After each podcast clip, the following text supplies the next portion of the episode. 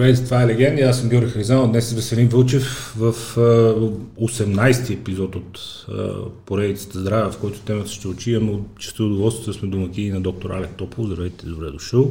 Здравейте, благодаря за поканата. Завърши от медицински университет, няма да казвам коя година. После... Не, защо да ги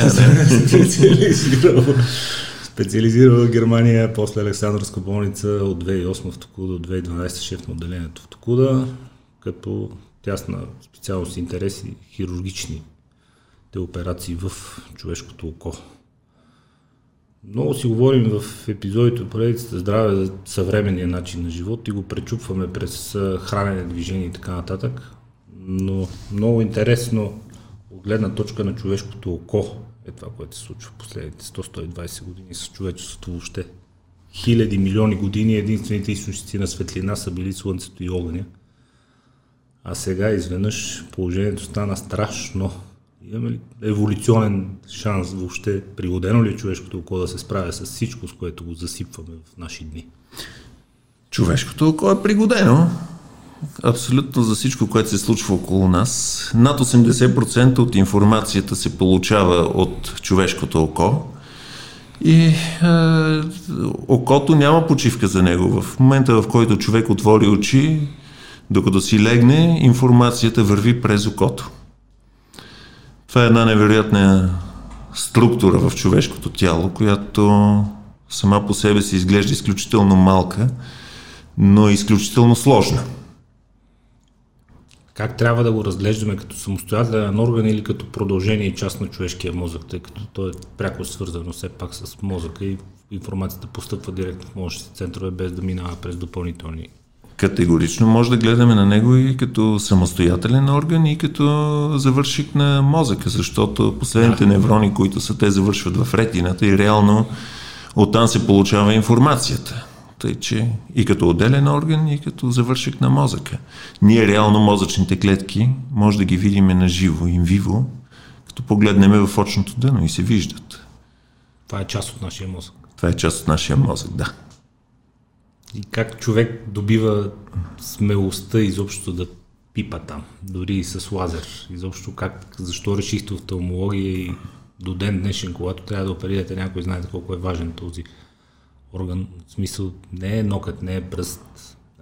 Без един пръст криво ляво се оправим, но смелостта човек да борави в толкова финна и толкова прецизна среда. Ами, Причината да запиша и да специализирам очни болести е майка ми, защото майка ми беше на 30-32 години, когато претърпя изключително тежка операция на очите на, и на двете очи. И аз видях как от един човек, който може да загуби зрението си, майка ми да е жива и здрава в момента на 78 години, благодарение на хирурзите тогава, българските хирурзи, които и тогава бяха на изключително ниво, тя продължи да си живее един нормален, абсолютно спокоен живот. Това беше причината аз да искам да се занимавам точно с офталмология.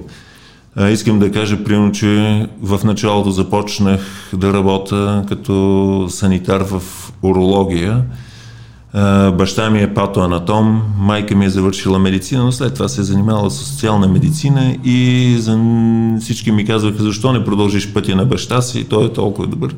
Категорично аз исках да се занимавам нещо с хирургия. Избрах поради тази причина очните болести.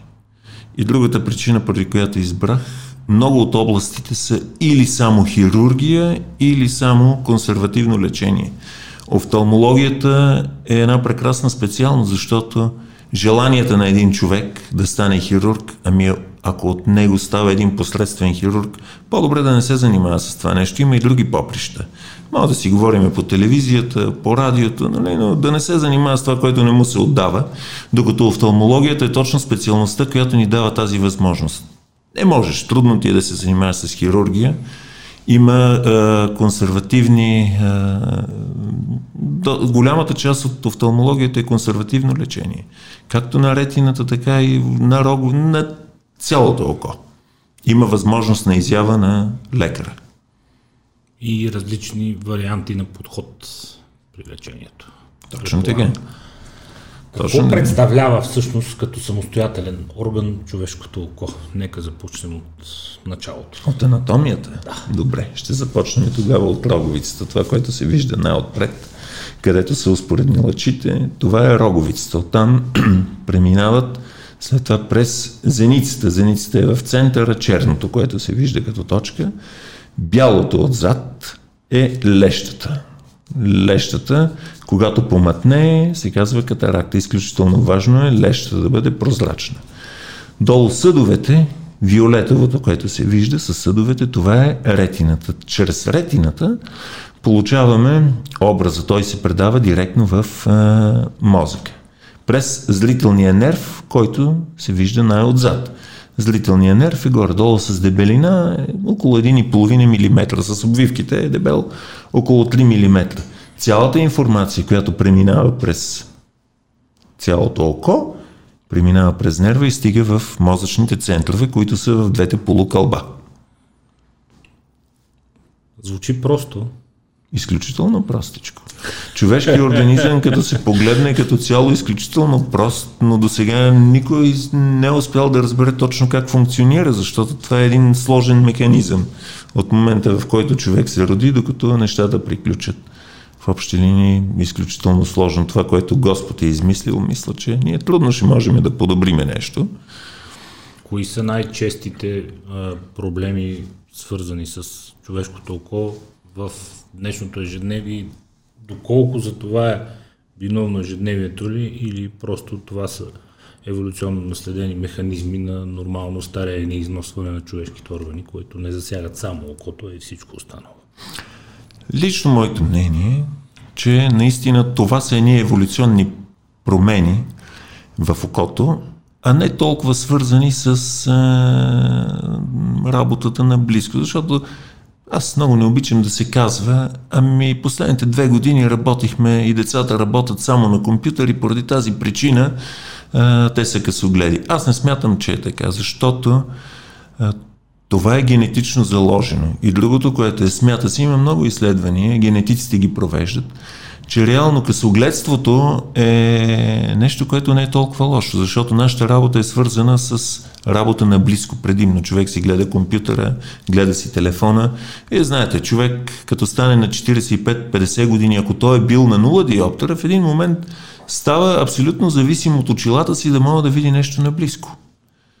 Докато късогледството което някои го приемат за тежка патология, особено като се каже на някое дете, на родителите ми, ми дете, той като се гледа и те започват една паника. Страшна Откъде драма. Да, страшна, невероятна драма. Не е толкова лошо. Късогледството не е толкова лошо. Аз мятам, че това е един вид еволюция. Приспособяване. Приспособяване на организма.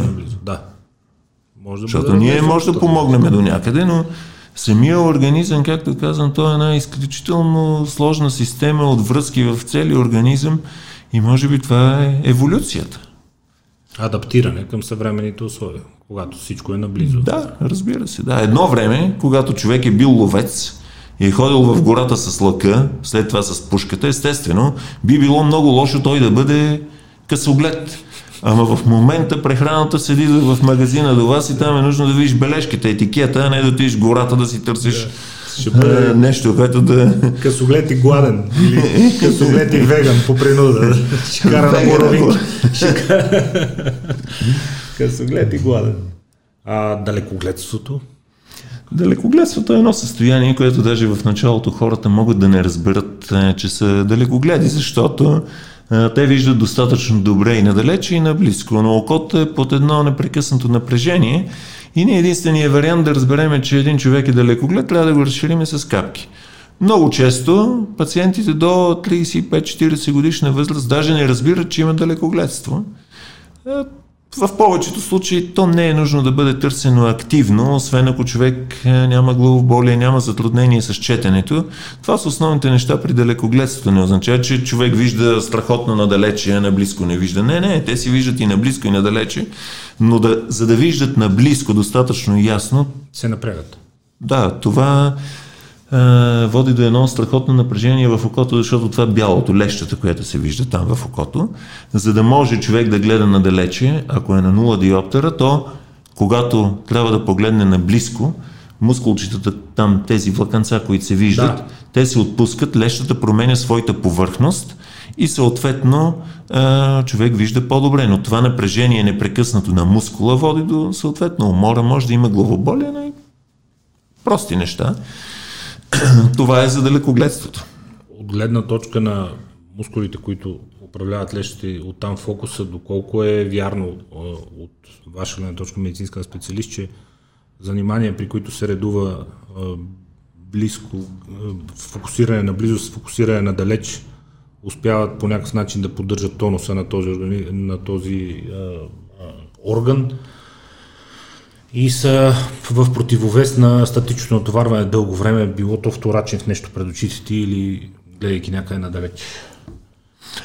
Ами, да, би било много добре човек да може да гледа от време на време надалече, време на време на близко. Хората, които работят на компютър, да им казваме, работете един час, след това малко починете. Вижте, пак казвам, окото е един съвършен орган. Даже и да го попренатовариме, не е толкова страшно и не е толкова опасно. То си има своите начини. Има си своите начини. Адаптира се окото. Има хора, които идват при нас и казват, аз работя на компютър по 14, 15, 16 часа на ден. Не съм видял някой да страда, кой знае колко от това. Да, може да има такива, съответно, като погледне надалече в първия момент, малко да му е замъглено, трябва 10, 15, 20 секунди нещата се оправят. Не е толкова страшно. Нищо драматично. Нищо драматично, според мен. Сухота и претоварвания и подобни кравясване на очите. Какво представлява също кравясване на очите? Защо очите ни се зачервяват? Е, зачервяват се, получава се съдоразширяване. Обикновено това се случва след тежки вечери, което е нормално. Има едни капчици, които... Тогава знаем защо е, да. Защото има съдоразширяващ ефект. Нали, е, и има едни капки, които се казват е, капките на холивудските звезди, за да очите да са бели, независимо какво е. Са досвиващи капки. Най- така известното е визин, има и други, разбира се. Човекът си капна тези капки, погледа си избистря, стават очите като мраморно бяли, всичко е страхотно. Другата причина, която могат да ни кръвясат очите, е алергичните конюнктивити и всеки един конюнктивит може да доведе до зачервяване на окото. Съответно, вече тогава трябва да се потърси лекарска помощ, за да се види дали е алергичен, дали е бактериален, съответно вирусен конюнктивит, да може да се отдиференцира и съответно да се избере правилното лечение. Конюнктивита е едно от най-безобидните неща, защото той минава бързо в рамките на, ако е един бактериален конюнктивит и се лекува активно от самото начало с антибиотични капки, за 5 дена нещата отшумяват. Лека форма на бактериална инфекция. Да, и тежка да е. Обикновено, ако антибиотика работи, защото не много обичам някой като каже и то антибиотик много силен. Няма силен антибиотик, няма слаб антибиотик. Това трябва да се знае. Има съвременни препарати, които работят или съответно, ако съответният щам е нечувствителен, конюнктивита няма да мине и затова казвам, трябва да бъде под лекарски контрол и ако трябва, ако се налага, се сменя антибиотика. Също изключително важно е да се каже, че антибиотиците, независимо дали се капат в очите, пият през устата или венозно, трябва да се слагат по 10 дена максимум. След това, ако нещата не са преминали антибиотика, задължително трябва да се смени, защото ако не се смени, това води до резистентност. В България малко все още тези неща ние не ги спазваме, а е хубаво да ги спазваме. Това е за бактериалните. За вирусните конъюнктивити обикновено там нямаме лечение. Последните две години, нали видяхте, чакаме COVID да правиме вакцини, но вируса трябва да премине. Това е както при грипа. Трябва да премине. А, при един алергичен конъюнктивит, в общи линии пациентите си знаят. При първата изява, като отидат на лекар, те вече знаят от втория път, че това е алергичен конъюнктивит и в много от случаите те сами се лекуват наясно с себе си и знаят някакво. Много от пациентите са наясно, да. да. А, по-сериозните увреждания, а, катаракти, глаукоми, какво представляват всъщност тези заболявания и те как, а, как биват разглеждани вътре от към самия орган, кои са органелите, които се увреждат в окото? Да започнем с глаукомата, вие казахте, това е замъгляването на лещето. Какво се получава? Не, глаукома, глаукомата е повишено очно налягане. Така. Като А, Извинявам се, да. а помътняването на лещата Да, да, да, като- се казва катаракта или на Катаракт, български да. перде. Моя грешка, да. Извинявам. Глаукомата е едно от най-коварните заболявания в а, окото. Защото глаукомата в началото въобще пациента не усеща, че има проблем. Обикновено, когато пациента усети намаление на зрението, те нещата вече са доста напреднали и ние може да направим много малко. Единственото, което може да направим е да запазиме това зрение, което е останало на пациента и да го контролираме, съответно да не декомпенсира пак очното налягане и да продължи а, да не продължат пораженията върху зрителния нерв. Тук много добре е изобразено на тази графика как върви вътреочната течност. В случая, когато това е камерния ъгъл, там където беше червеното кръстче, откъдето трябва вътреочната течност да постъпи в венозната система на окото и оттам да се оттече. Уврежданията започват върху зрителния нерв. Невроните започват да намаляват и съответно а, намалява зрителното поле. Коварното при глаукомата е, че уврежданията започват от периферията. В периферията на ретината зрението е около 5 до 10% от нормалното формено зрение, което се получава от централната зона на окото, Да. която се казва макула. И оттам а, пациента не усеща. До последно може да не усети. Ако не отиде пациента на доктор, може и да не разбере, че има глаукома. Включително все още в нашата страна идват пациенти, които са с терминална глаукома, те си седят и чакат нещо да се случи да им мине. Идват и ние, за жалост, почти няма какво да им помогнем. Затова съветваме пациентите след 40, защото обикновено това заболяване започва след 40 годишна възраст. Хубаво е веднъж годишно пациента да ходи, т.е. не пациента, човек За да да, не става ходи, пациент. Да, да не става, за да не, За да стане, не за, стане за да не пациент. стане пациент, е Човек. хубаво веднъж годишно да се ходи на очен лекар след 40 годишна възраст, да може да се прове- провери зрението, очното налягане и очното дъно. Тези три неща, когато бъдат прегледани и съответно, ако там има някакъв проблем или лекара се усъмни, то вече може да минеме на по-специфични изследвания. Но до тогава това е достатъчно. Защо се повишава очното налягане? Има ли това връзка с кръвното налягане и с други процеси в човешкото тяло? с кръвното налягане няма абсолютно нищо общо.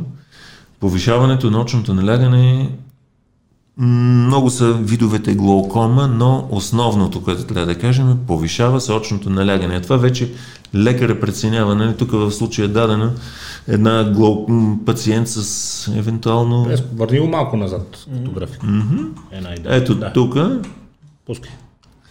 Ето тук е дадено точно за пациент. Ето това е нормалният отток на вътреочната течност. Това е камерния ъгъл, трабекуларния апарат е кафявото, през което се оттича вътреочната течност.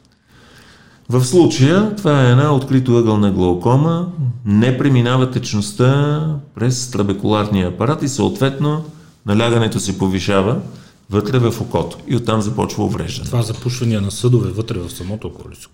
Не, не е на съдове. Много са теориите. Обикновено може да бъде натрупан материал пигментен в този камерен ъгъл.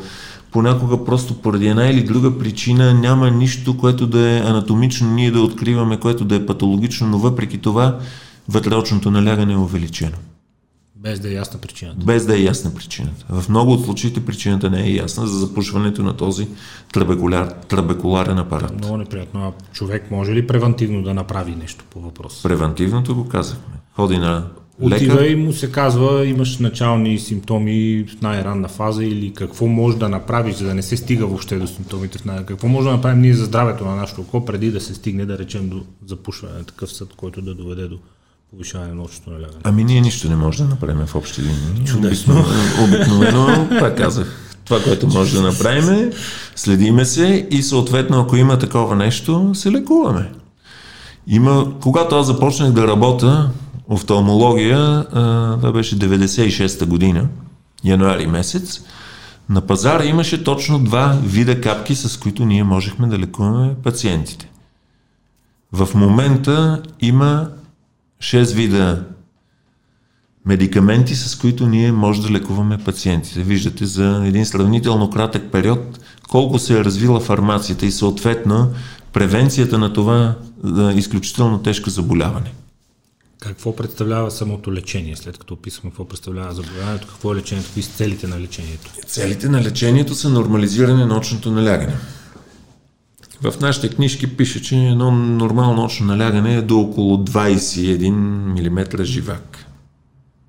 Само, че се оказва, че това не е точно така. Има глаукома с ниско налягане. Може пациента да има 15-16 налягане и да има една доста напреднала глаукома. Затова казвам, лекара е този, който ще определи, защото не да се отиде, мери се на пациента едно налягане 15, казвам, но си нямате нищо, а той има огромен проблем. И това се случва. Методите, с които ние може да го да установим една начална глаукома и съответно нуждата от терапия, едното от изследванията е изследване на а, точно дебелината на един от а, слоевете на ретината, на неврофибрилерния слой на ретината, където започват първичните увреждания в а, ретината при това заболяване и съответно уврежданията на невроните. С този апарат OCT можем да определиме дебелината и съответно, ако има увреждане там, да започнем терапия много по-рано, отколкото преди 15-20 години, когато чакахме вече да има промени в периметъра и тогава казахме, аха, вече имаме глаукома. Да, вече но, има когато, да.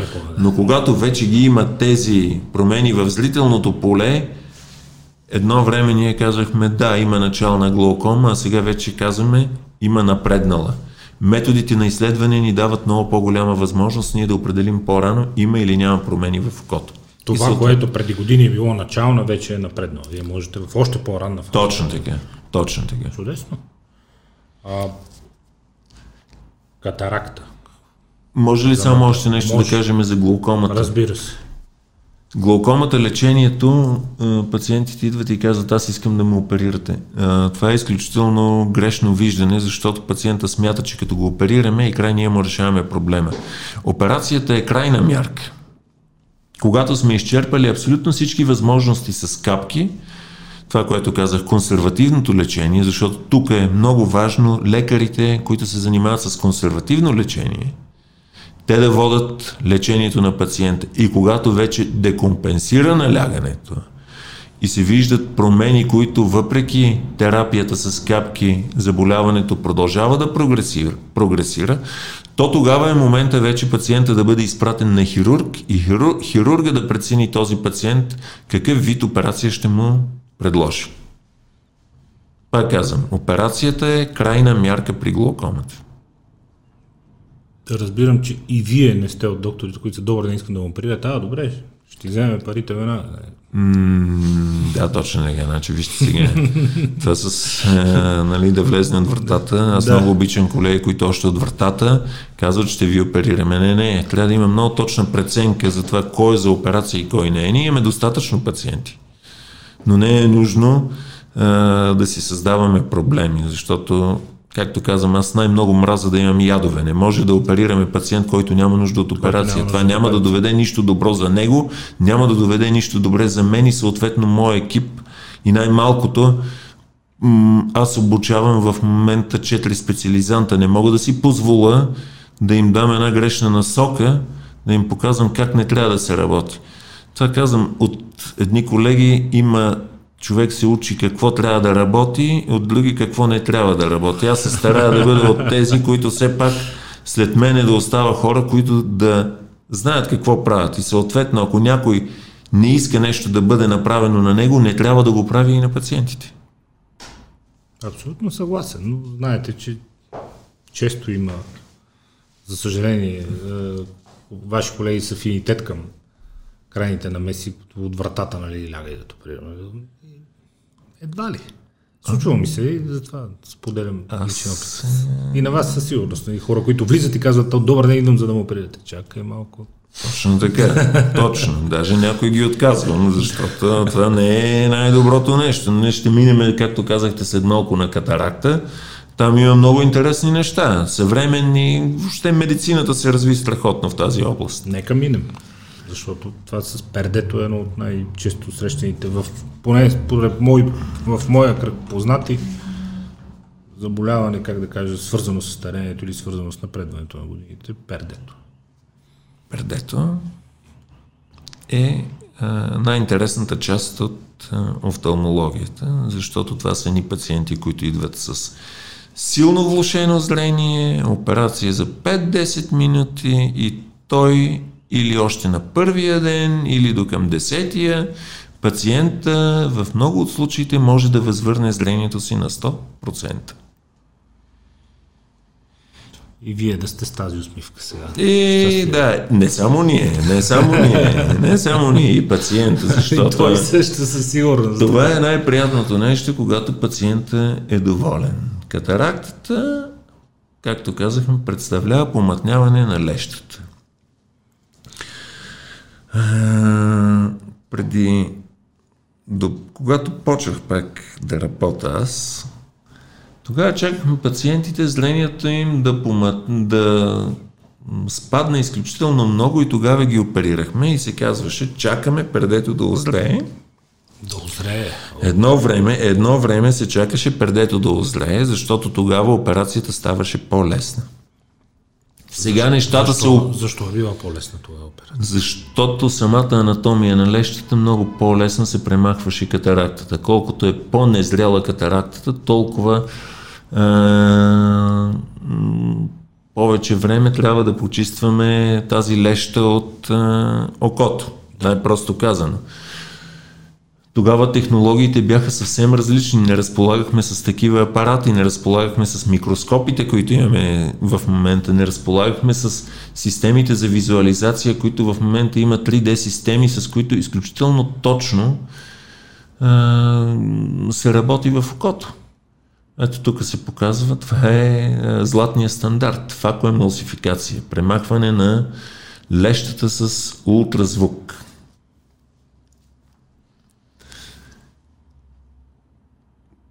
Тази технология, както казах, е въведена от Келман. 80-та година човека му идва идеята, след като отива на заболекар, да му почистят зъбния камък и той установява, че с тази машинка, която почиства зъбния камък, може да я въведе и съответно да опита да раздробява ядрото в а, окото. И започва да работи в тази насока и реално той е човека, който е, създава тази технология. Вече разбира се, машините са съвсем съвременни, нещата са коренно различни, но това е основоположника на Да речем, че многократно усъвършенствана тогава, но той точно, е точно. въвежда. Ние премахваме при катарактата биологичната леща, която е помътнена и имплантираме една изкуствена леща. Интересното е, вчера завърши конгреса в Милано, поредния, който е за катарактна и рефрактивна хирургия, което вече е почти едно и също, защото ние с премахването на катарактата извършваме и рефрактивна хирургия. И искам да кажа, че нямаше кой знае какви новости последната година, защото имплантите са напреднали до такава степен, че ние можем да гарантираме на пациента едно прекрасно зрение да гарантирате? Е, много добре звучи. Да. Можем да предложим. Който може да гарантира такова прекрасно зрение, ако има такъв лекар, аз съветвам пациентите да отидат при него. Всички да ходят при него. Веднага. Всички да ходят при него. Ако има такъв, който може да го гарантира това нещо и да каже, да, защото... Да. А... Но с огромен процент на вероятност да, би имал 90, да. При един добър, качествен хирург, успеваемостта в тази хирургия е 99,9,9,9. Това е успеваемостта. Понякога нещата не зависят само от хирурга, зависят от самия клиничен случай.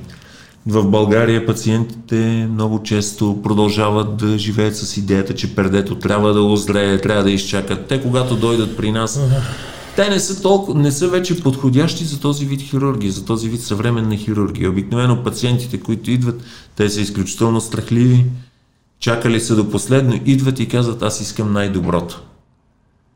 И вече лекар е тук човека, който ще прецени кое е най-доброто за него. Дали една класическа стара методика от преди 20 години или съответно това, което в момента е най-доброто. Както се казва, top of the top.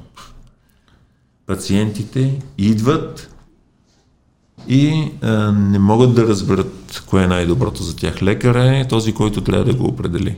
Означава ли това, че след е, определена фаза на напредване на болестта хората не могат да се подложат на най-модерните и съвременни лечения поради някакви причини. Точно така. Или поради някакви изменения, които Точно са. така, точно така. Лещата, биологичната леща, тя претърпява една нуклеосклероза. Ядрото на лещата става толкова твърдо, че по някой път може да бъде твърда като дърво. А с ултразвука ние трябва да премахнем лещата, когато тя не е толкова твърда. Колкото е по-твърда тази леща вътре в окото, най-просто казано, толкова по-голям зор за оператора, толкова по-голям зор за пациента. И не се знае съответно какъв ще бъде крайният резултат, защото колкото повече ултразвук и съответно и лазер използваме в окото, толкова повече може да увредиме подлежащите тъкани. Затова пациентите не трябва да чакат. Когато им се каже, че са за операция, те трябва да се доверят. Избират си хирург, хирурзи много в момента в България. Нивото на катарактната хирургия в България е изключително високо. Разполагаме с абсолютно всички импланти, които се използват по света.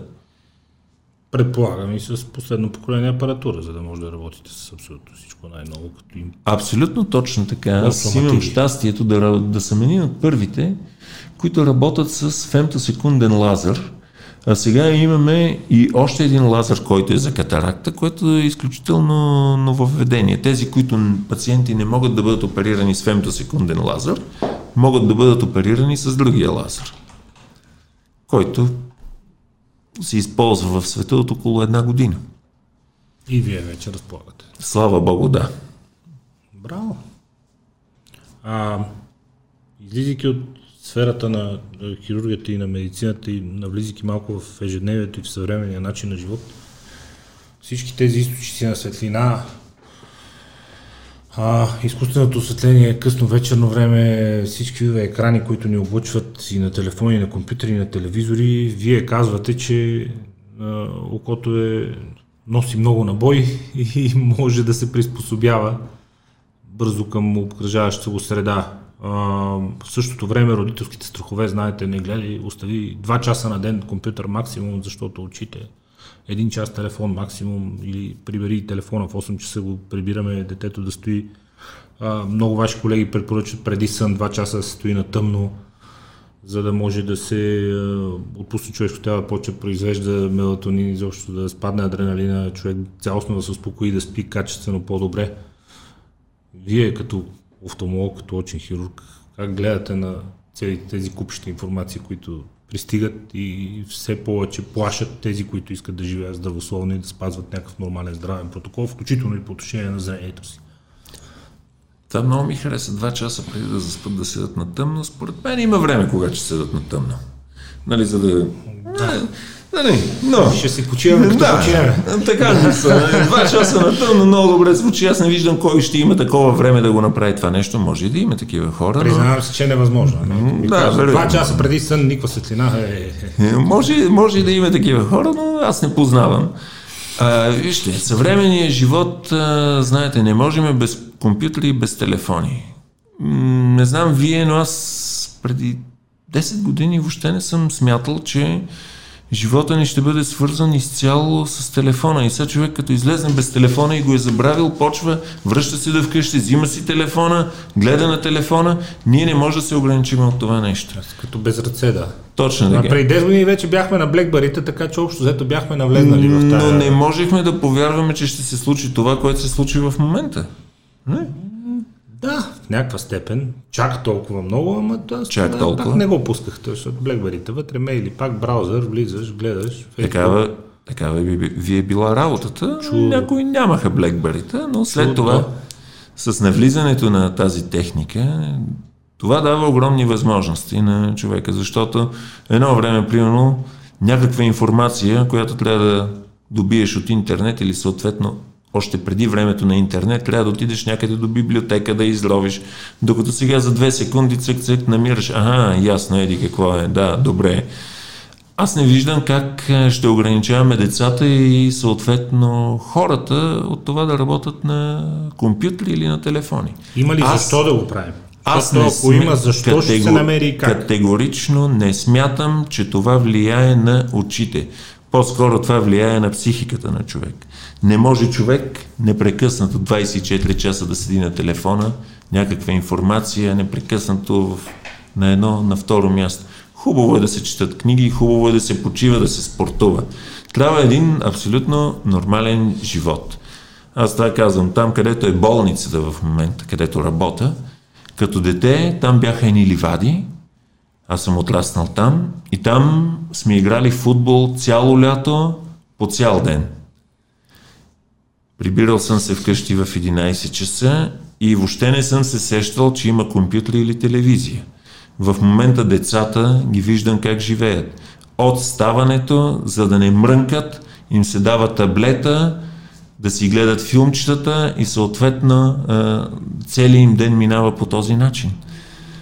Това не влияе на очите, влияе на психиката, според мен. Те стават асоциални, просто живеят с компютъра си в техен свят.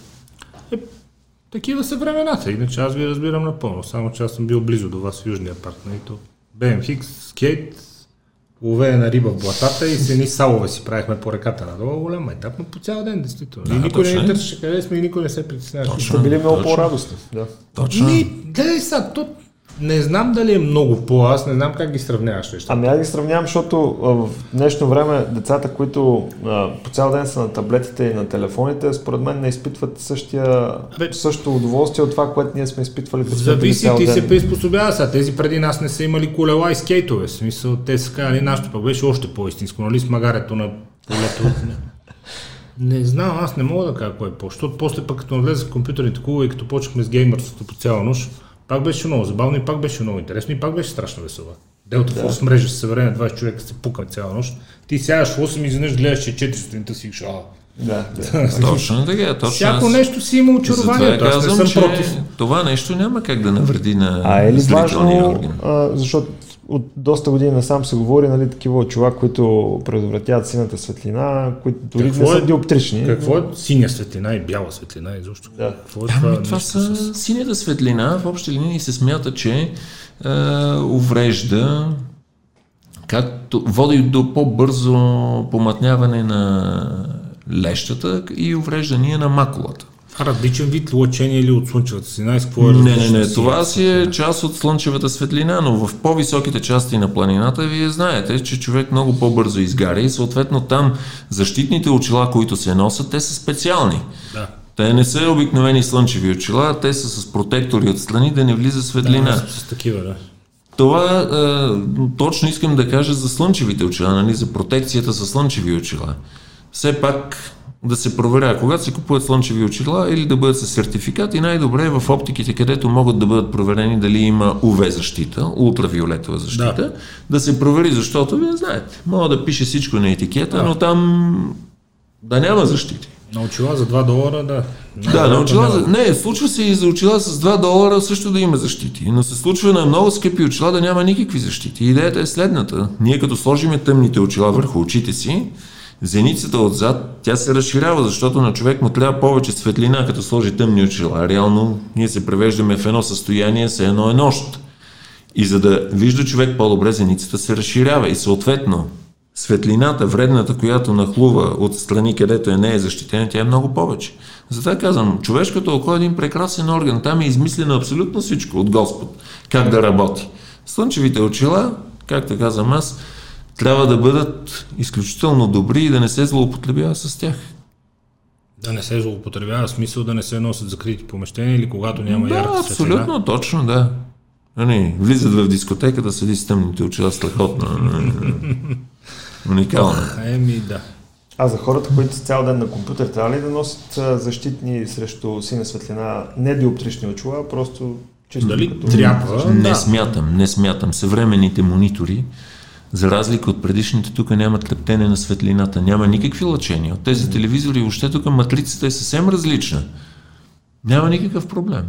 Това не са кинескопите с адно Не са кинескопите, разбира се. Технологията се разви до такава степен, че вече не, за мен няма никакъв смисъл. Супер. Гледайте си спокойно. Точно така. А, какви са рисковете в ежедневието ни, които хората трябва да избягват, грижайки си, мислейки си за своите очи? Един го казахте.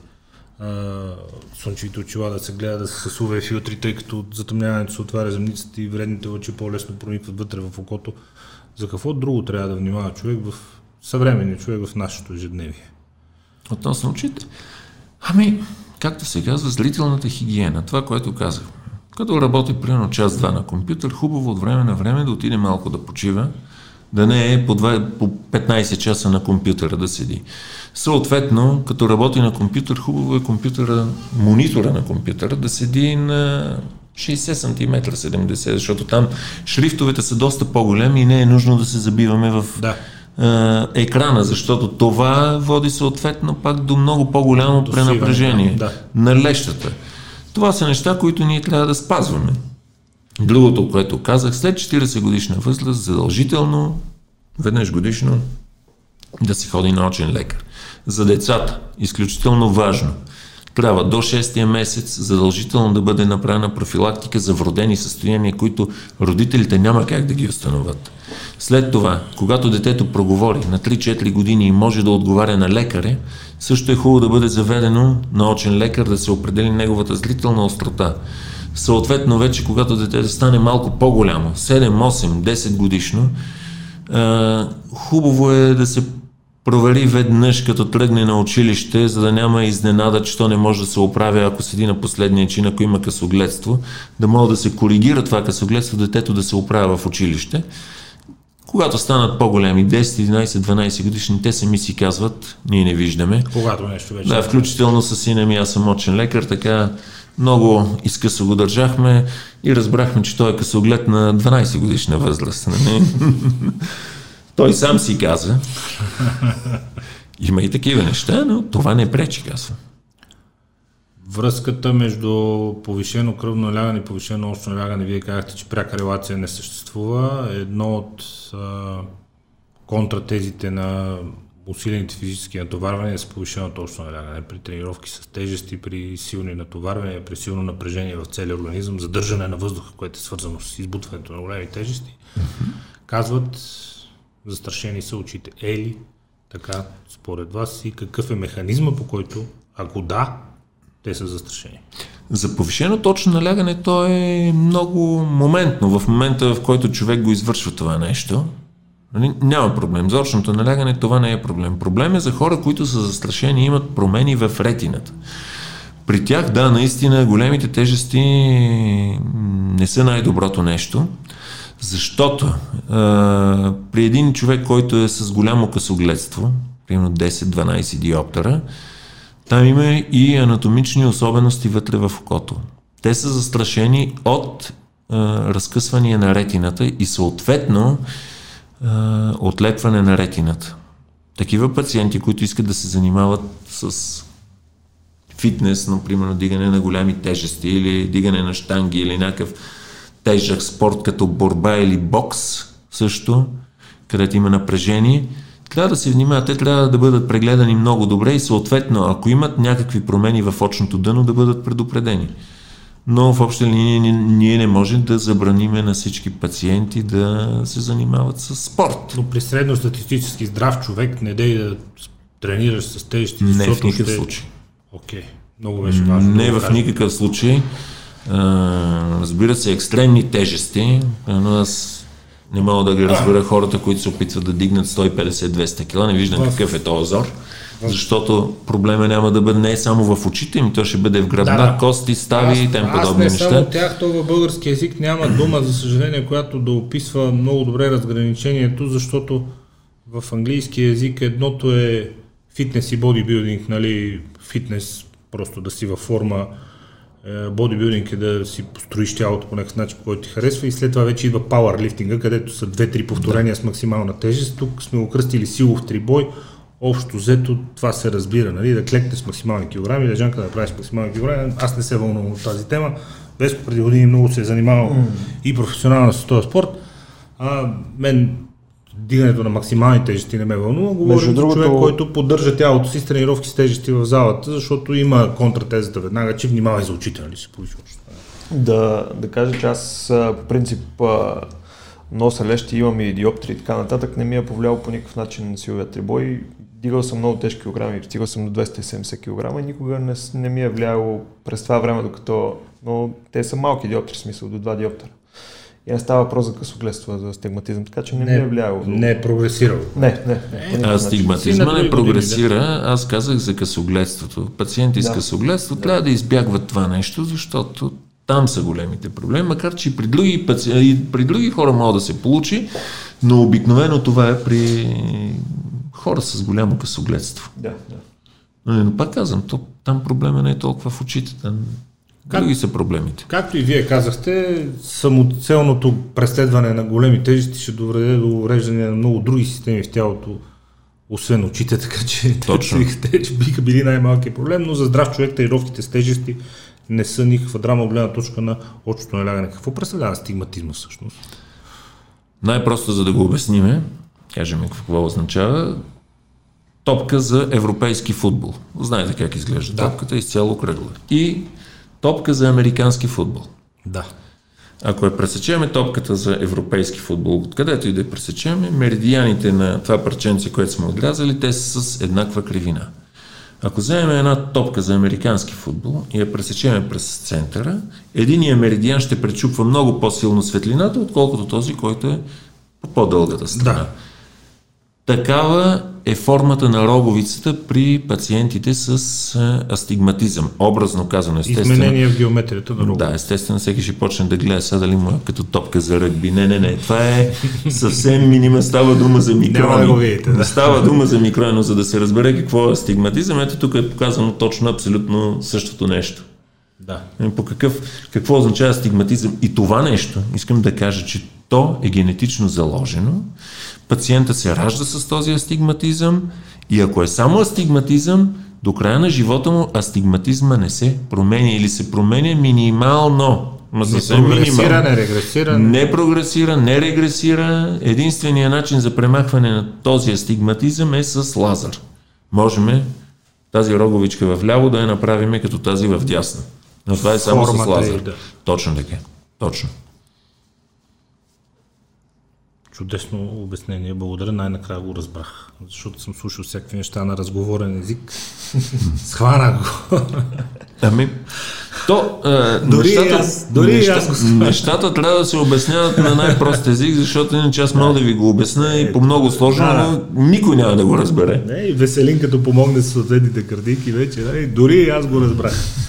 А какво представляват лазерните технологии, защото дълги години хората леко ги беше страх. Всъщност лазерната технология е... На мен е много интересно как един лъч от фотони, движещи се с някаква невероятна скорост, може да е толкова прецизен и вие в рамките на микрони да боравите с него. Как се случва чудото? Чудото се случва последния начин. За премахване на диопли говориме. Защото има и ред други лазери, които използваме, както за катаракта, така за очното дъно, но интересно е това, което Да, да започнем от диоптрите, Веско, с почваме от. Моля. от диоптрите. Дайте сега диоптрите. Даваме. Така.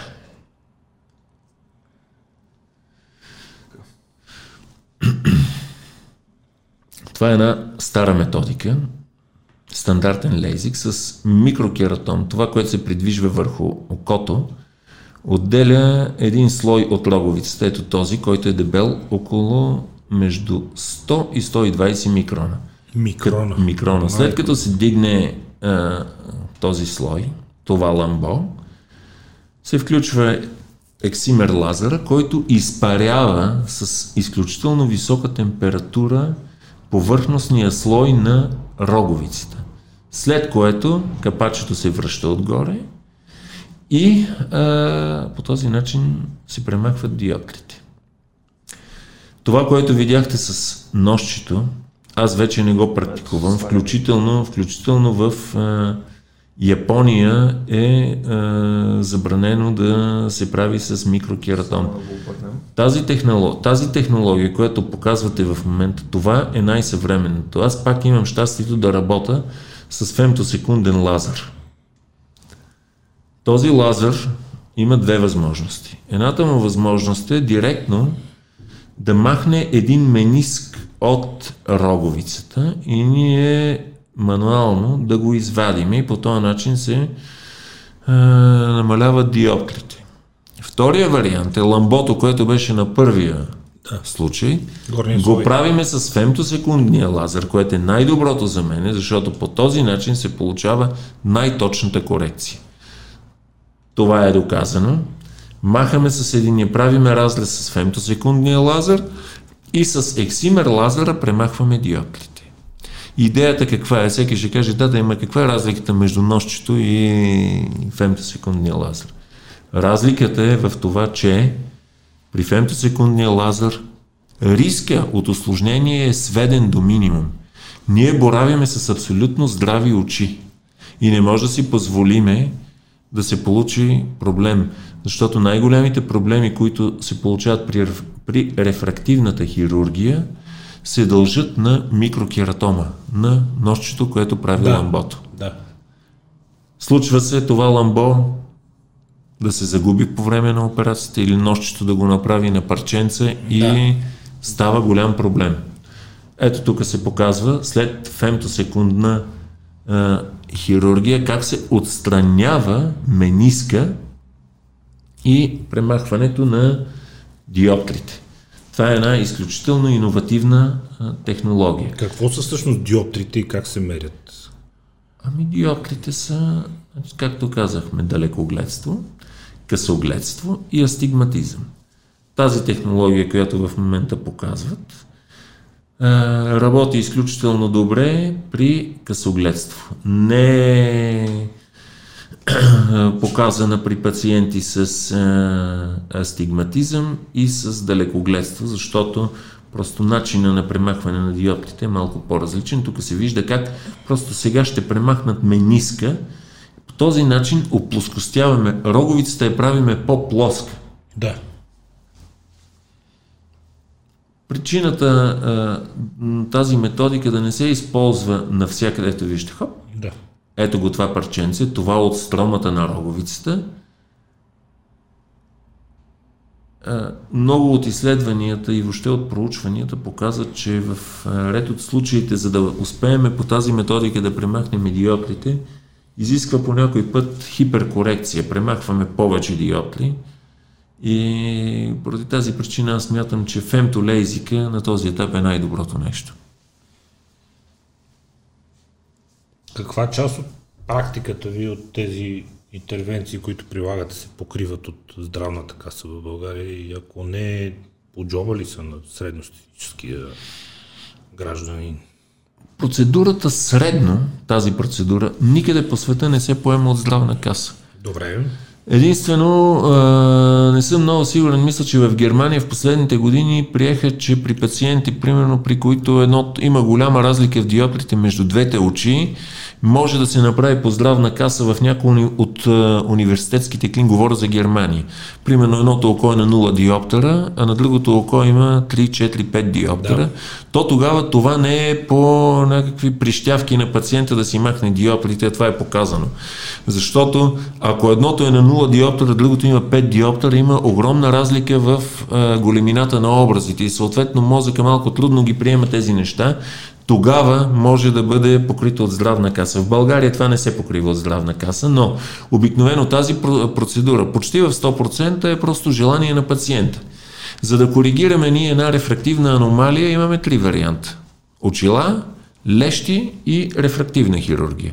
Аз мятам, че и трите неща са съвсем окей. Okay. Въпросът е желанието на пациента какво е. Има хора, които категорично отказват да носят очила. Има други, които категорично да, категорично отказват да носят лещи. Да, не сочи с пръсти, че не е възпитано. Да. да. Аз между другото много, много не обичам да си нося очилата. Да, да, да, не сочи с пръсти, че не е възпитано. Има такива хора, които не искат да носят очила. Да. За това...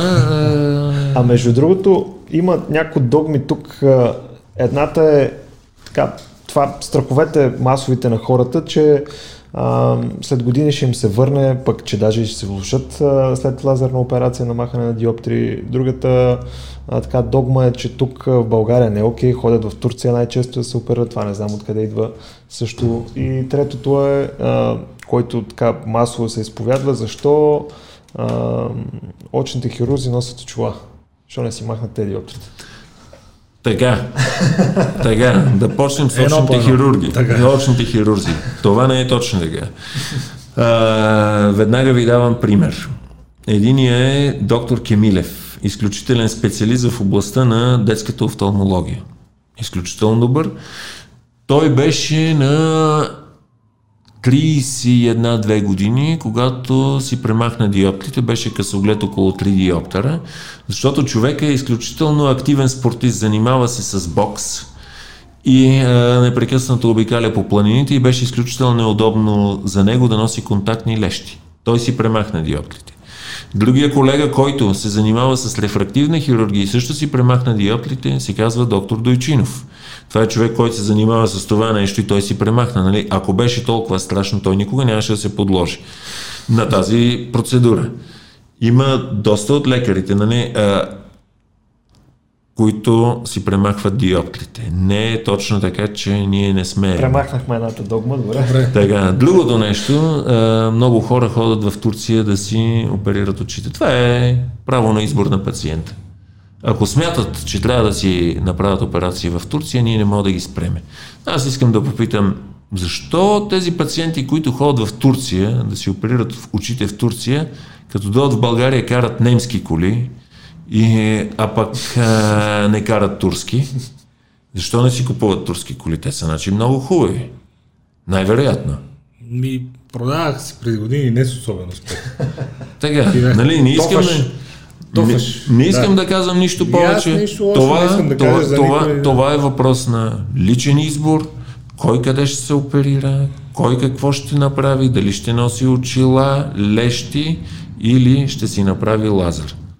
Турция е една страна, в която този медицински бизнес е изключително развит. Там ходят много хора, за какво ли не, който иска където иска да ходи. Да.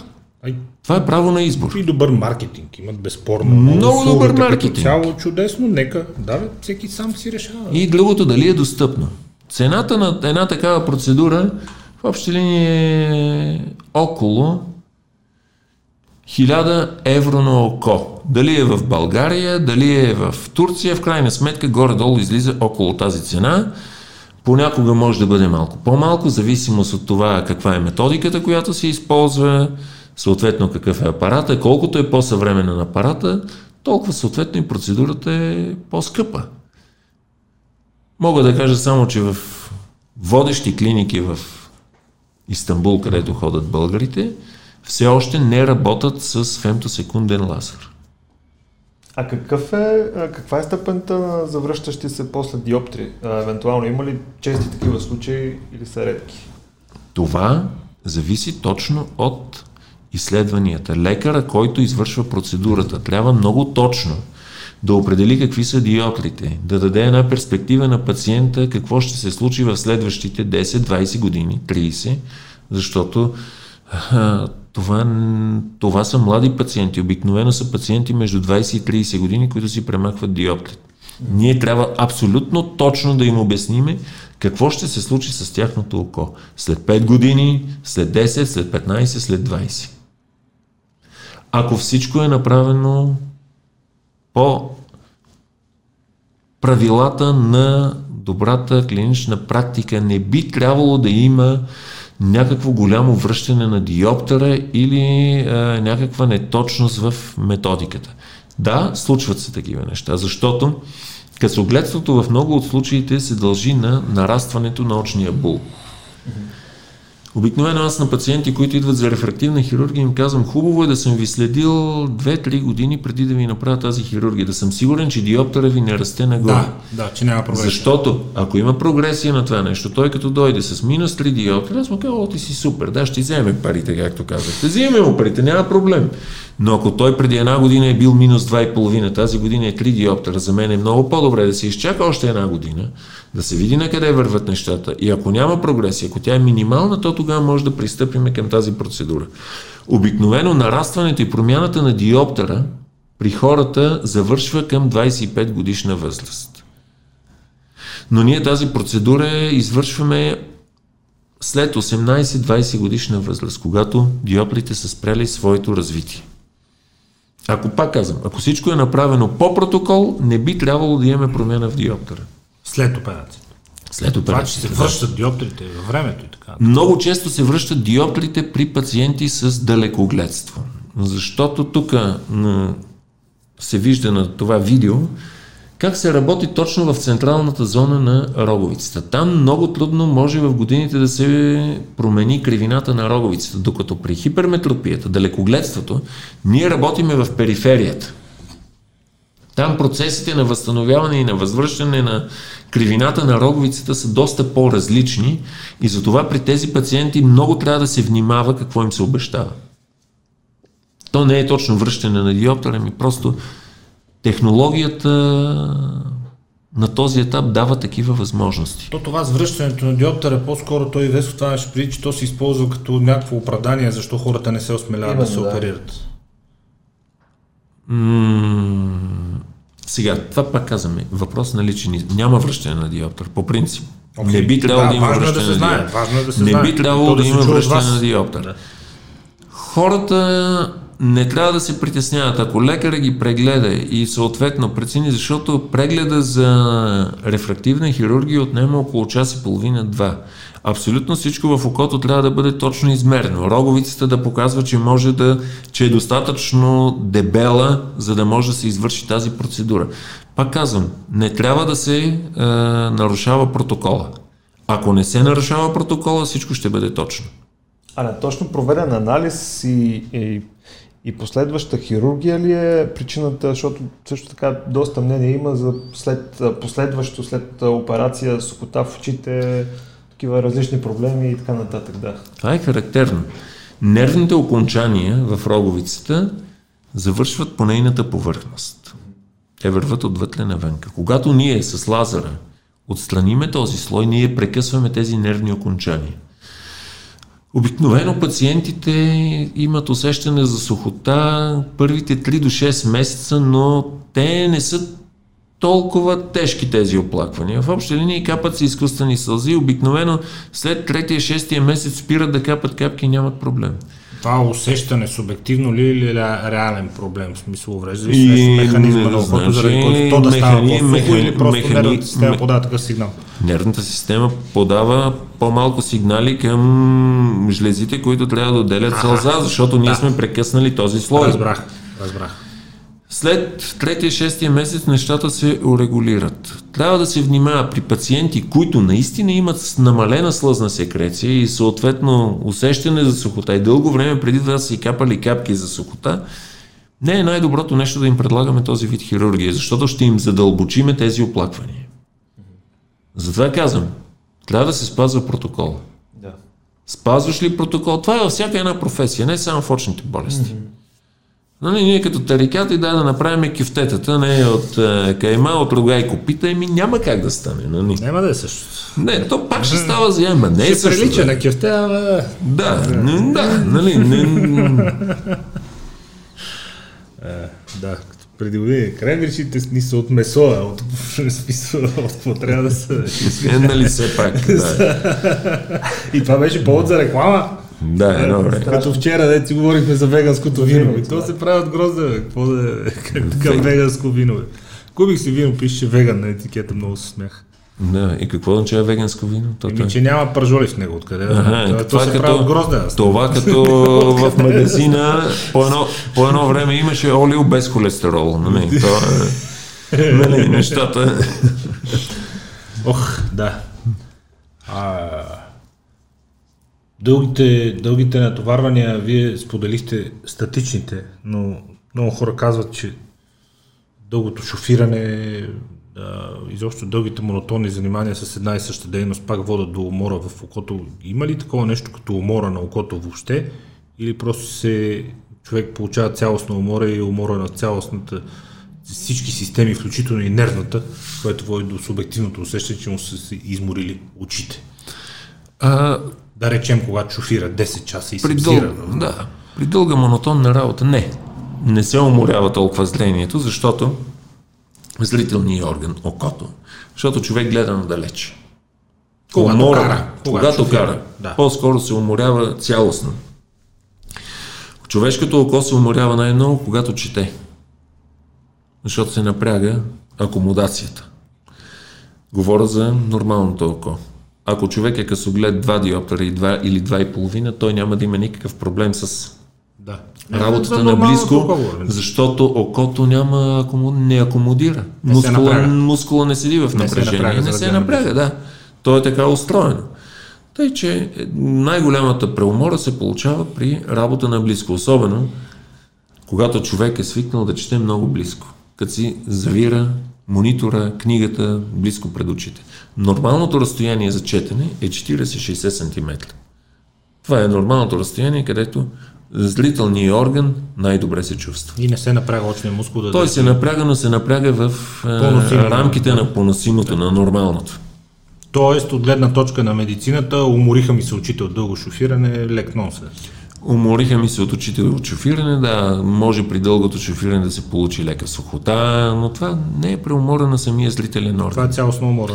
Това е, цялостна, това е цялостната умора. Организма показва, че човек трябва малко да спре да почине. Чудесно. От какво друго най-често сме застрашени в ежедневието си? Прах? Външни замърсители?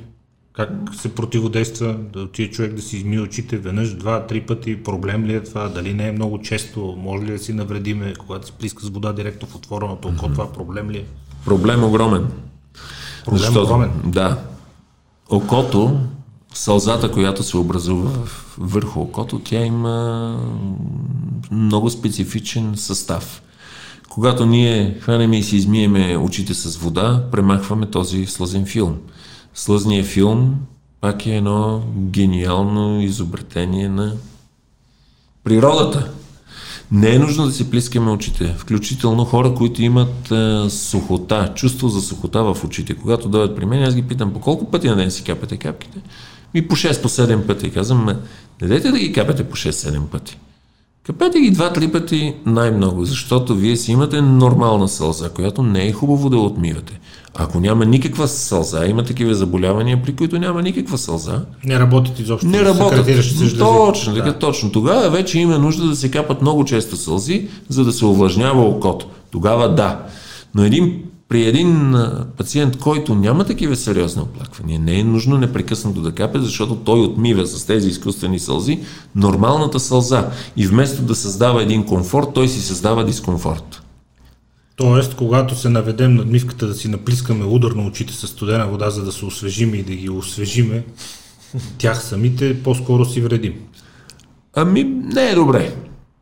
В обща линия аз никога не ми се е случвало да си плискам в отворено око, освен ако нещо не ми е влезнало там, мигла да. или прах, тогава окей, задължително трябва да ги промиеме с вода. Но иначе не. По-скоро Просто не. не. Не, не, в никакъв случай.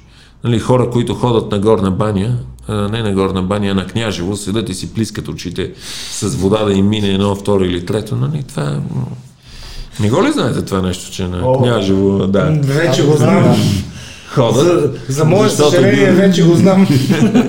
Аз съм го чувал. да, до сега не го знаеха, ама ето. Това е нещо много хора от... Сплиска с минерална, да, си... Да, княжевска. Княжевска. Княжево. Княжево. Княжевска и на, на Горна баня съм го чувал. Там от такива по-стари Там е хора. друга, други, да, други състава, да, други да. болести. Тъй, че има такива неща, затова uh, хубаво е, да. като си мие човек очите, да си затвори, да си измие хубаво и да не плиска вода в очите. Нещо трябва да ни притеснява във всички видове козметики, които използваме и от хигиена и от поддържаща гледна точка. Нещо, ако влезе в окото, толкова страшно ли е? Шампуан, крем? Не. Грим? Не, няма проблем. Но а, преди това имаше едно нещо да довършиме за околната ни среда, че има прах много. И в такава среда живеем. Града, особено София, където живеем ние, е изключително натоварено, има доста прах. Както виждате, хората не страдат кой знае колко повече, отколкото тези, където няма никаква промишленост. Окото успява да се справи Пряка, с... не може да се хване пряка връзка. Да, вероятно Няма. има, но тя е Вероятно е незначителна. Организма успява да се справи с това нещо. Пушеците от цигари по заведенията, запушената среда. Не, ние вече свикнахме без пушеци. Реално, на мен отдавна не ми се е случвало да попадна в заведение, където беше като едно време влизаш, не мога да видиш кой е та не мога и теб. сервитьора ти трябва да Да, да, да, да, да. може. Вече това нещо го няма. Ми едно време не ни правеше впечатление, сега е доста по-добре. Пушека естествено дразни окото, но в момента в който човек се отстрани от дразнител, нещата приключват. Съответно, ако не е алергичен, има хора, които са много алергични и може наистина това да им доведе до дискомфорт, но те си го знаят това и трябва да се пасат. Относно козметиката. По същия начин. Ако човек установи, че някаква козметика го дразни и не се чувства добре от нея, няма нужда да я ползва. Колкото и да му, обещ... да му обясняват, че е добра козметиката, защото виждате, света се промени. Има доста от фирмите, които фармацевтични и тем подобни, които е, особено по времето на COVID, доста от е, нещата, които слагаха в тези козметични препарати промениха доставчиците, но на опаковката не пише, че е променено и съответно се е случило човек, който е ползвал препарат, крем около очи или за лице, идва и казва, нещо ми стана, имам невероятен конюнктивит, зачервяване, вероятно самия производител нещо е променил. Това вече, случи ли се такова нещо, по-добре да се смени козметиката. Ако попадне в окото, не е толкова голям проблем. Нищо фатално. Нищо фатално, но ако попаднат, примерно, химически препарати, киселина или основа, то тогава веднага трябва да се промие с вода и да се отива спешно на лекар. Да. Все още стават такива битови инциденти. За особено- съжаление, да, препарати, битови, за Точно. хигиенни препарати, случва се, пръсне, влезне. Хубаво е веднага да се отиде на лекар. Чудесно. Окото и съвременния начин на живот от гледна точка на прием на храни и течности. Винаги, когато е ставал въпрос тук и с ваш колега Лачезар Лозанов и с а, други специалисти, стана ли въпрос за висока кръвна захар, за преддиабетни състояния, за диабет, зрението е един от първите тежко потърпевши. Защо?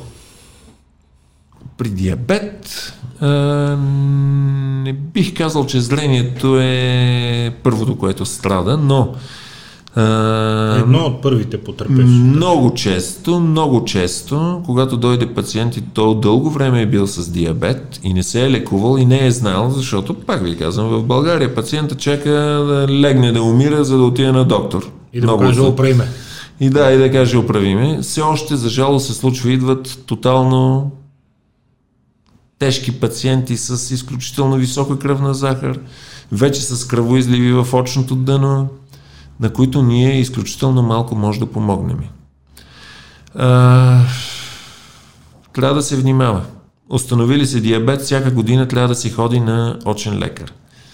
Задължително трябва да се направи цветна снимка на очното дъно и съответно да се прецени дали този пациент има нужда от лечение на диабетната ретинопатия, ако има такава. Имам един приятел, който работи в Штатите, в една клиника, занимават се с нефрология и той ме попита преди две години, абе вика, Топе, при вас ослепяват ли пациентите с диабет? Аз казвам, ослепяват. Той каза, бе, и при нас. Пращаме ги непрекъснато, следят ги, лекуват ги, обаче въпреки всичко, част от пациентите ни ослепяват. Диабета е едно заболяване, което уврежда съдовете.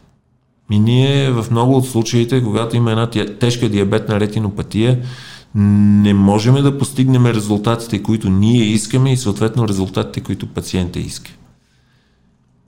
Това е резултат само от диабет тип 1 ли или може и още и при преддиабетни състояния и високо ниво на кръвната захар да започне да се Не, само при диабет. Не, само при диабет. Пред диабетни няма как да се случи. Трябва диабета да е с голяма давност, за да се случат тези промени по съдовете. Тоест, здрав човек с вече високи нива на кръвна захар не е късно да вземе мерки Не, и чрез храненето да регулира нивата и така, че да не си навреди и на зрението. точно така.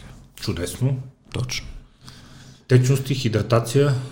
Течности нормално. Както се казва, литър и половина, два течности Минимум на ден. на ден. Да.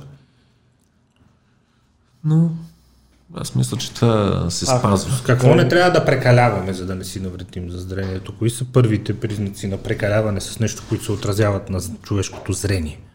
Казахме за излишното, за излишния стремеж към дигане на рекордно големи тежести. Това е един от начин, по който може да си навредим. Какви са другите? Ми, другите са, ако човек има проблем с а, зрението, установи и макар и минимална някаква промяна, веднага да отиде на лекар, не да чака. Аз не мога да кажа, че има някаква такава причина, която нали, да... Някакви специфични неща, за които трябва да внимаваме. Примерно Да. доказано е, че хората, които живеят по високите части на планините, където ултравиолетовото лъчение е доста по-сериозно, по-често развиват а, катаракта и съответно макулна дегенерация, но нали, в България такива територии няма. Кой знае колко население. Кой знае няма, колко да. населени няма, не. Аз исках да питам, а, така доста хора си купуват различни хранителни добавки за очи, с лутеин, с екстракт от боровинка, ядат тикви, моркови. Това колко влияе, има ли така влияние въобще в различни Да, може да се повлияе благотворно на зрението и на окото като орган, чрез прием на хранителни добавки и някакви други полезни вещества, изолирани или пък част от плодове и зеленчуци, т.е. чрез протокол на хранене. Аз смятам, че човек, ако се храни нормално, има един нормален хранителен режим, в България ние сме облагодетелствани от това, че имаме невероятни зеленчуци и плодове, за разлика от други места, където ги няма. Аз смятам, че един човек, ако се храни нормално, приема нормално количество плодове, зеленчуци, то не би трябвало да има кой знае какво, каква нужда от хранителни добавки. Нали, ако живееме на север, там в Сибир, където няма плодове и зеленчуци, Ето, ако ядеш Би- ко- кожа от тюлен 360 дни в годината, Да, нали, там задължително такива витамини, които са недостатъчни, трябва да се приемат. Но българския народ не страда толкова от липса на витамини. Но хора, които искат да ги пият, могат да ги пият. Няма да им навреди. Хубавото на организма е, че витамините, които са в повече, те се изхвърлят от организма. Няма проблем. Нищо няма да им стане. Аз та, много обичам, като дойде някой пациент, вади някаква котийка, това ми го изпратиха от Перу. Е, Страхотно е. Вика хранителна добавка, ма тук я няма. Моля да я пия? Пия. що да не може? Пи си. Няма Що да не нищо. може? Там има неща, които нищо няма да се случи. Нали? Съответно за всичките... Да, доказано е, че лутеина и деексантина и зеексантина влияят върху а, маклоната дегенерация. Хубаво е хора, които а, знаят, че имат предпоставка, майка, баща, някой роднина, леля, чичо, при които са имали маклона дегенерация, е хубаво от към 50 годишна възраст, 45-50 годишна възраст, от време на време да пият такива хранителни добавки, защото те абсолютно наистина се натрупват там в тези структури на окото. Сега, доколко нали, те ще повлияят и ще спрат маклоната дегенерация, аз не мога да кажа, но предвид това, че ние реално няма какво друго да направиме и знаеме, че това не вреди, защо те да не го пият? Някакъв положителен ефект има. Някакъв, Някакъв. някакъв положителен ефект най-вероятно има. Има много клинични изпитвания. До момента нали, това е малко... Но това е при определени вещества, които вие сега казвате. Точно, Сега не точно. просто добавки за око, защото той професор Момаков беше много готин, вика всички чайове, вика, имате един огромен плюс. Човек се хидратира, вика, пие вода. Точно. И до там. Абсолютно. И до там. Единственият Да, точно е. Ама не знам- човек се хидратира. Да, не знам вие кога пиете чай, ама аз пия чай само като съм болен. Не, не, чудесно, Нали? лечебен чай, знаете, такъв чай, чай за това, чай за онова, чай де, че пораснеш, чай де, че отслабнеш, чай, той вика, много се хуе, вика, защото пиеш вода. Точно така. Толкова. Не, може и да има някакви вещества в някои... Категорично в някои, нали, примерно, има... На времето са се лекували и много от лекарствата, които те са на базата на някои билки. Въпросът е в един чай каква е концентрацията и съответно Той това каза, влияе. това е началото на фармацията, да разбереме коя съставка работи вътре, но после да изолираме и да я доставиме в оптимално количество Точно. на организма. Нали, и това, че е хапче не я прави лошо, нали, не прави чая на всяка цена добър, защото чая ще подейства толкова, а с хапче ще подейства толкова с същата съставка. Точно така. Просто сме извлекли, това е синтеза, Извлекли сме и я даваме в по-концентрирана форма и то в доза, в която наистина ще има резултат. А няма Точно. нужда да изпиете 2, 2000 литра чай. Не, няма нужда. В България е по-разпространено изпиването на други продукти от толкова 2000 литра. нали? От които зрението, да, става четворно. Да, О, ние да, тук е много забавно това с обръщането на философията тук, нали, че в цял свят като не пиеш си готин, тук не пиеш какво ти е нещо има ли ти. болен си. На, в Ратногор, в Родопите на, на баща ми родно село, там пише на селския казан, той е една къщичка, така готино направена, украсена, отгоре пише, който не пие или е болен, или е долен. Точно. А другото, което пише на вратата е завод за къс живота, ама това е та, допълнително. Допълнителен маркетинг. Точно. На върха сте в момента на технологичното а, развитие в а, вашата специалност. Казвате, че последната година, година и нещо съобразно последния конгрес, който си проследил, няма кой знае какъв напредък. Какви са предизвикателствата? Какво ви движи напред? Основното нещо в е, офталмологията и офталмохирургията е да направиме всичко да бъде по-безопасно за пациента. Това, което вие питахте, може ли да гарантирате? Ние се опитваме наистина да гарантираме по-високо качество и по-малък риск за пациента. Всичките тези неща, които навлезнаха, лазери, ултразвука, оситито за очното дъно. Това са методики, които да ни помогнат да можем ние да гарантираме едно високо качество и нисък риск за пациента. Сега на Конгреса доста се наблегна на следоперативното лечение, защото се смята вече, че хирургията на катаракта има достатъчно обучени лекари, има достатъчно добра апаратура. Дали е на една или на друга фирма, конкуренцията води до все по-високо качество. И за да се подобри още повече начина на живот на един опериран пациент, ние като го изпишем пациента в момента опериран, му даваме за един месец да си капе капки. Обръщаше се внимание на това да се слагат малки депо препарати под конюнктивата в окото, които са с диаметър половин милиметър и дължина около 5 мм. Пациента не може да го усети това нещо, за да няма непрекъснато, ох, капах ли си капките, не ги ли капах. това са възрастни защото са пациенти. депата и се отделят Да. бавно във времето. Да. Нали, идеята е да повишаваме качеството и да намаляваме риска, защото примерно те казват, капането на капките, ние не знаем с каква хигиена ще бъде пациента, дали си е измил ръцете, това са възрастни пациенти, какво ще бъде да се намали риска. Това е основното и движещо в момента, не само в офталмологията. В много от специалностите идеята е да се намали риска от съответната интервенция. До усъвършенстване на медицинска технология и намаляване на риск. Точно така. Мени обучава, обучението на лекарите да бъде на изключително високо ниво. Те да знаят да спазват протокола. Съответно, ако имат е, някакви затруднения, включително в България здравната каса направи следното нещо, че независимо ако един лекар започне операцията, но се в даден момент усети, че не може да я завърши или ще я завърши по не много добър начин, може да извика всеки един колега, на който разчита, независимо дали от неговото болнично заведение или от друго. Това е в полза на пациента. Това е в полза на пациента.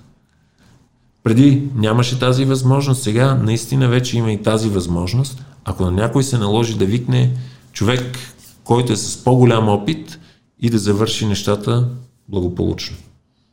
Къде няма нищо лошо. Това, което говорихме преди това, че в щатите се събират, коментират на високо ниво, на достъпен език. Това е приятелското отношение между колегите. Да, много хубаво.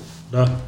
Усещате ли нуждата да учите? Или от време на време ви затиска работата и ви принуждава да, да научите нещо ново? Защото се намираме в период за щастие от човешката история, в който всичко се развива с главозамайващо бързи темпове. Между другото, Питер Атия е един от известните ваши колеги зад океана. Това каза наскоро, че студент съвременен, който учи медицина, докато завърши половината, за 5-6 години, 5-6 години, докато завърши половината неща, които учи, вече няма да са верни. Или ще са напреднали, или ще са променени, или клинични изследвания са доказали, че не са точно така. Темповете, с които се развива науката и с които колективният интелект, всички вие офталмолозите от цял свят работите, обменяте знания помежду си, страшно много ускориха цикъла, съответно най-вероятно всеки ден научната общност на офталмолозите, световната бълва нови и нови неща. Интересно ли ви още да учите или ви принуждава професията и старанието да сте добър? Няма как да спреме да се учим, защото всеки ден излизат Че нови няма неща. как е ясно, въпросът е дали ви е интересно. Ами интересно, е, разбира се, защото а, по този начин гарантираме високото качество. Ако спреме да се учиме, то спираме в един етап, после кога ще почнем пак да се учим. Човек отвиква. Човек Когато се и- държи в тонус, няма проблем. Трябва да знае абсолютно всички новости. И да се пази от величието, най-вероятно, че вече всичко знам, всичко мога. Е, е, Не, не, не, не, не, аз това съм казал. Един човек каже ли аз съм най-добрия, аз съм най-великия, тогава той е приключил. Трябва човек винаги да знае, че има някой, който е по-добър от него и да живее с тази идея. Защото другия вариант е много лош, тогава ти ще пропаднеш. Винаги трябва да знаеш, че има някой, който е по-добър от тебе. и може да научиш нещо. него. Може да научиш, разбира се, как. От кого сте се учил през годините? Ами, аз за щастие, когато започнах да работя, в София имаше три места, където се извършваше такава офталмология на високо ниво за това време. Александровска болница, а, окръжна болница и до някъде в ИСОЛ. Всичко друго бяха сателити на тези структури. Аз забравих и военна болница също. Това бяха структурите. Нямаше толкова частни клиники.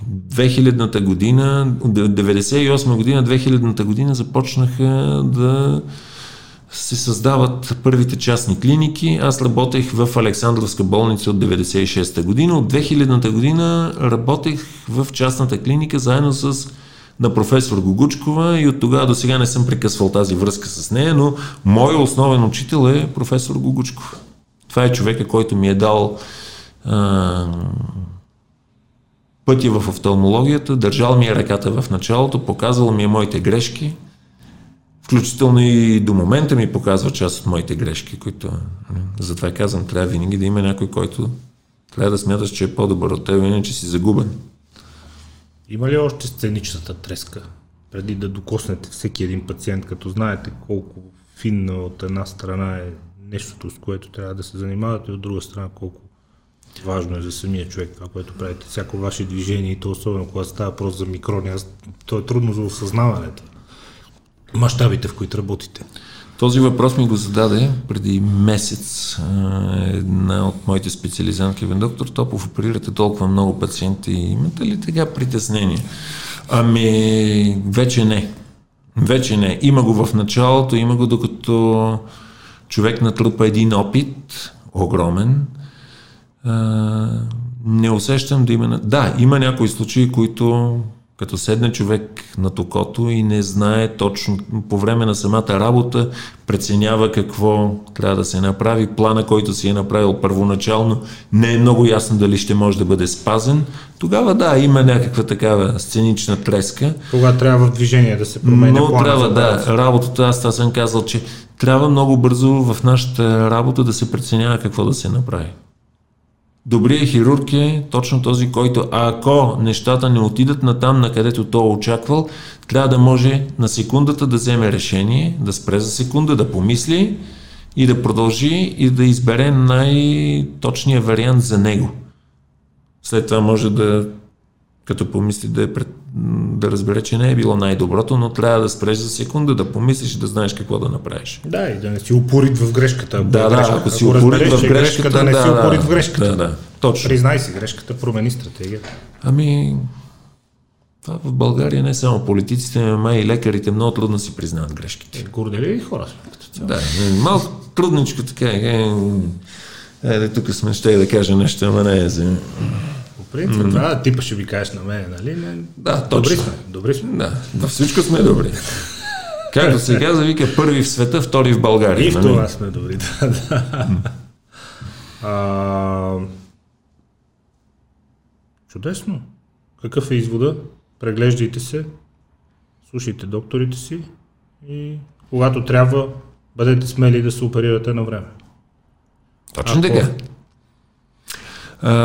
Аз съветвам пациентите да имат малко повече доверие в лекарите, като са отишли, отишли на лекар. Обикновено пациентите вече проверяват, нали? не говоря за спешните, но пациентите, когато имат някакъв проблем, те са проверили при кой лекар да отидат и когато са избрали лекар, нека да, има, нека да му имат доверие.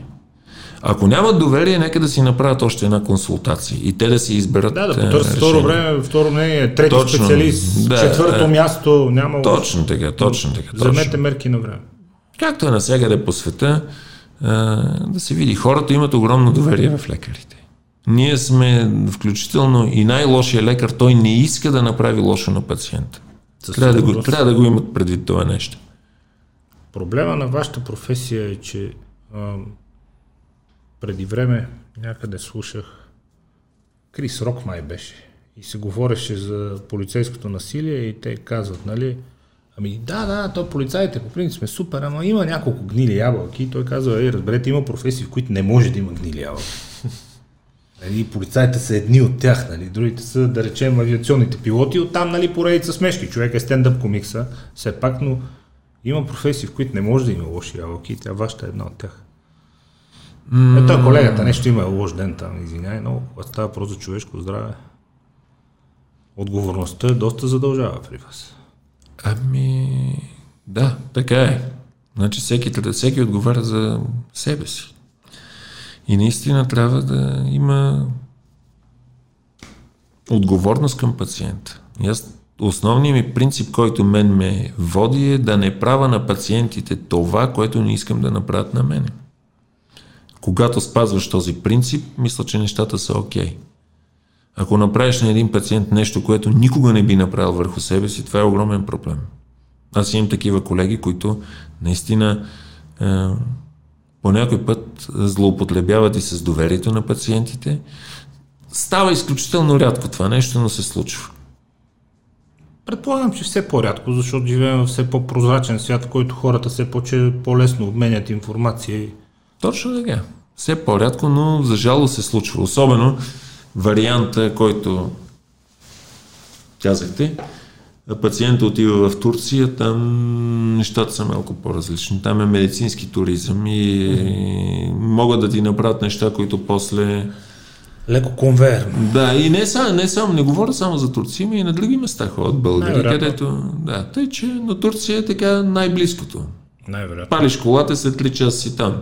За, да. На финала, след като изчерпахме всички видове лечение и процедури, към момента, общо взето основните, не всички видове, защото тия казах, основните, а, стволовите клетки. Много надежди се възлагат на стволовите клетки, че чрез тях се постига регенериране на тъкани и възпроизвеждане на тъкани, чрез а, инжектиране на стволови клетки в определени органи или области на човешкото тяло. В същото време а, ваш колега от а, щатите сърдечен хирург, той каза, че при инжектиране на стволови клетки сърдечния мускул, тези, които са останали и са се установили там, са били под 3% или под 2% каза. Тоест, че много рано още не са научени стволовите клетки как да се превръщат в съответния орган, в който искаме да се превърнат. Тоест да се превърнат в сърдечен мускул или да се превърнат в очен нерв или да се превърнат в ретина. Вашето наблюдение върху стволовите клетки, наценени ли са към момента спрямо фазата развитие на науката? Не мога да кажа. Пак казвам, много бързо се развива науката, работи се в тази област. Дали стволовите клетки ще бъдат решение на много от проблемите? Предимно дегенеративните, нека Предимно дегенеративните. Не, защо? Значи включително и за при онкологичните заболявания много се залага на стволови клетки. Докъде ще, стигна, докъде ще стигне науката, проучванията и възможностите на тези стволови клетки, аз не мога да кажа. Най-вероятно ще има нещо, което ще бъде добре вследствие на тези стволови клетки, не мога да кажа. Не знам. За момента в нито една област Говорим няма... За момента, да. За момента няма нито една област, в която да е казано ей, това е лечението с стволови клетки, с стволови клетки, ние ще ви излекуваме. Нали, може би след... Както вие казахте 99,9, нали? Или почти 90, гарантирам. Да, да почти гарантирам. Няма го това нещо. В момента Нека да видим на къде ще тръгнат. Много се работи върху това. Много се изключително работи. Много. Казват ваши колеги пак през океански, че са изключително близо до това, чрез а, генетичен механизъм и чрез геном и епигеном да, да могат в аванс да ги обучават стволовите клетки и в какво да се превърнат след като бъдат инжектирани, т.е. предварително да им бъде зададено. Така както се случи в човешкото тяло, разбира се, след като бъде произведен и какво точно да стане, дали да стане косъм, дали да стане нокът, дали да стане кожа, дали да стане зъб. Че са близо до този пробив, но явно те първа предстои. Още е рано. Дано да сме Нека живи кажа. ние да го видим. Нека, дано. Дано да сме живи да го видим. Еми, дано да сме живи да го видим, дано а, скоро пак отделите време за нас, вече в малко по-специализирани теми. Благодаря ви за отделеното време днес. А, вие всички наши зрители и слушатели, а, преглеждайте се, доверявайте се на вашите лекари. Когато трябва и когато има съвет да се оперирате, оперирайте се, направете го рано, не чакайте последствията станат необратими. За щастие разполагаме с най-добрите специалисти. Днешният ни гост е доказателство за това, доктор Алек Топов, Джабан Сити, болница Токуда, на ваше разположение. Още веднъж благодарим. И аз много благодаря за поканата. Успех! Подобно.